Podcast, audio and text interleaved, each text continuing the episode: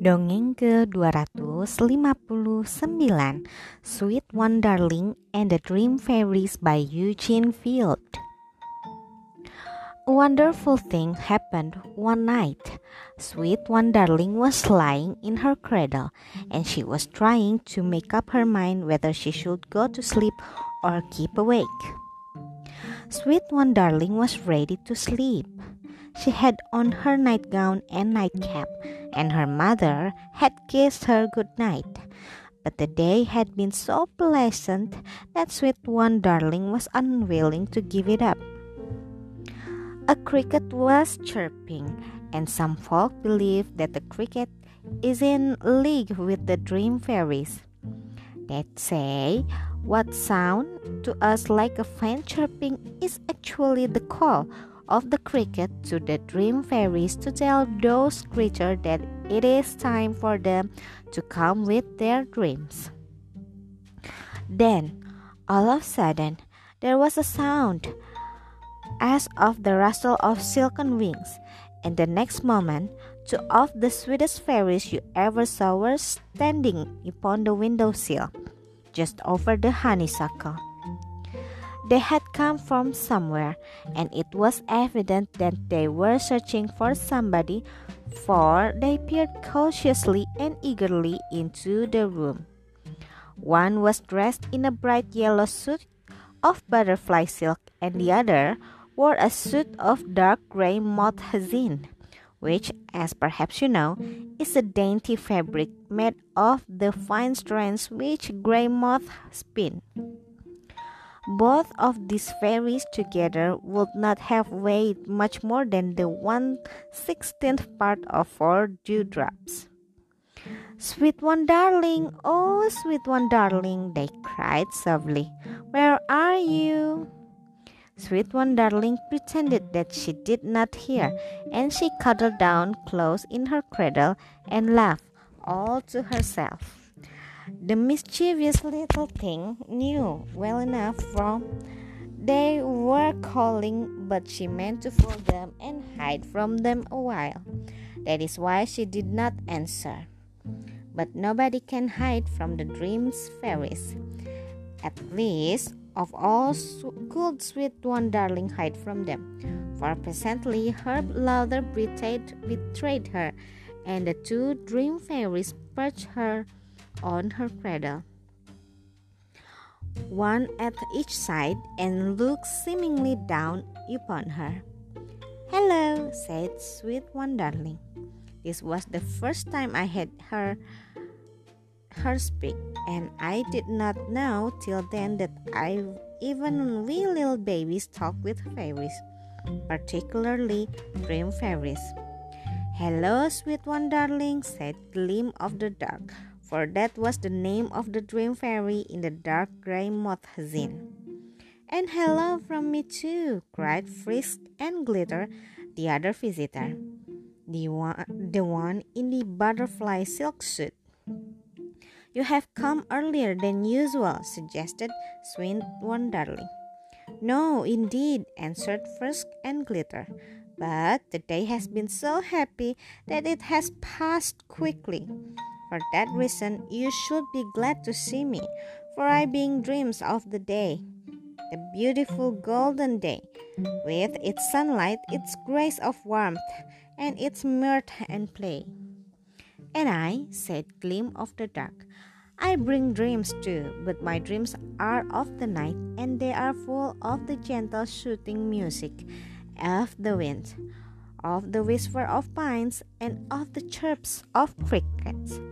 You shall see the things of fairyland and of dreamland, and of all the mysterious countries that compose the vast world of somewhere, away out beyond the silvery mist of night. Oh, cried Sweet One Darling, I should never be able to make a choice between you two.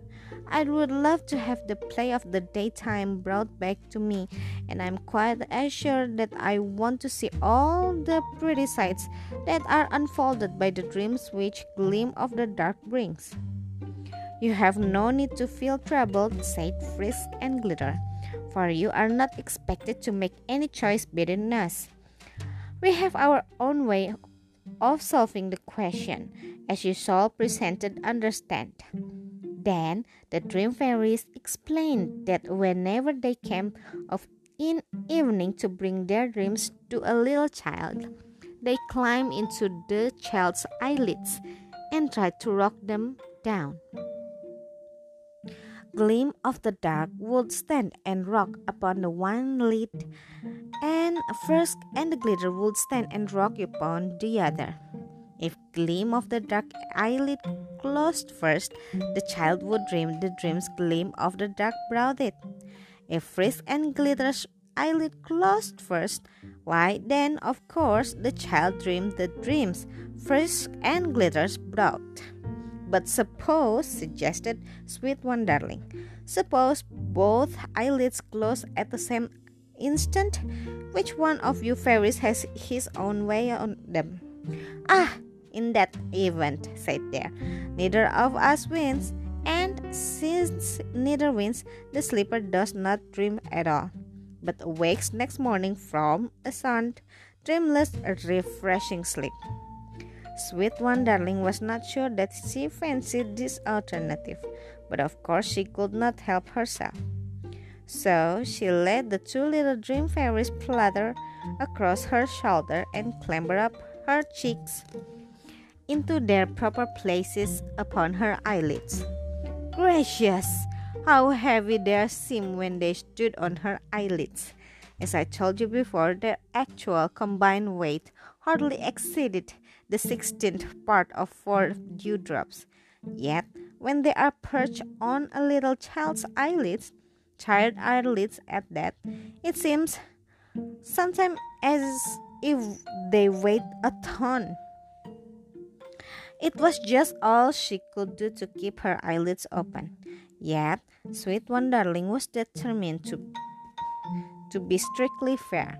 She loved both the dream fairies equally well, and she would not for all the world have shown either one any favoritism. Well, there the two dream fairies stood on Sweet One Darling's eyelids, each one trying to rock his particular eyelid down, and each one sang his little lullaby in the pipingest voice imaginable. This was fairy shooting, as you would suppose, it was the most exciting contest for an amicable one I ever saw. As for a sweet one, darling, she seemed to be lost presently in the magic of the dream fairies, and although she has never said a word about it to me, I am quite sure that while her dear eyelids droop and droop and droop to the rocking and singing of the dream fairies, she enjoyed a confusion of all those precious things promised by her two fairy visitors. Yes, I'm sure that from under her drooping eyelids she beheld the scenes of the day mingled with peeps of fairyland. And when at least she was fast asleep, I could not say for certain which of her eyelids had closed first. So Simultaneous was the downfall of her long dark lashes upon her flushed cheeks.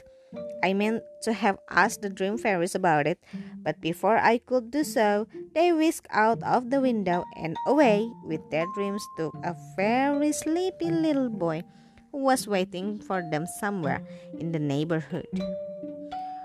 So you see, I am un- unable to tell you which of the dream fairies won. Maybe, maybe neither did. Maybe sweet one darling sleep that night was dreamless. I have questioned her about it and she will not answer me. This is all the wonderful tale I had to tell. Maybe it will not seem so wonderful to you, for perhaps you too have felt the dream fairies rocking your eyelids down with a gentle lullaby music. Perhaps you too know all the precious dreams they bring. In that case, you will be bear witness that my tale, even though it will be not wonderful, it's strictly true. Sekian, terima kasih telah mendengarkan. Selamat malam.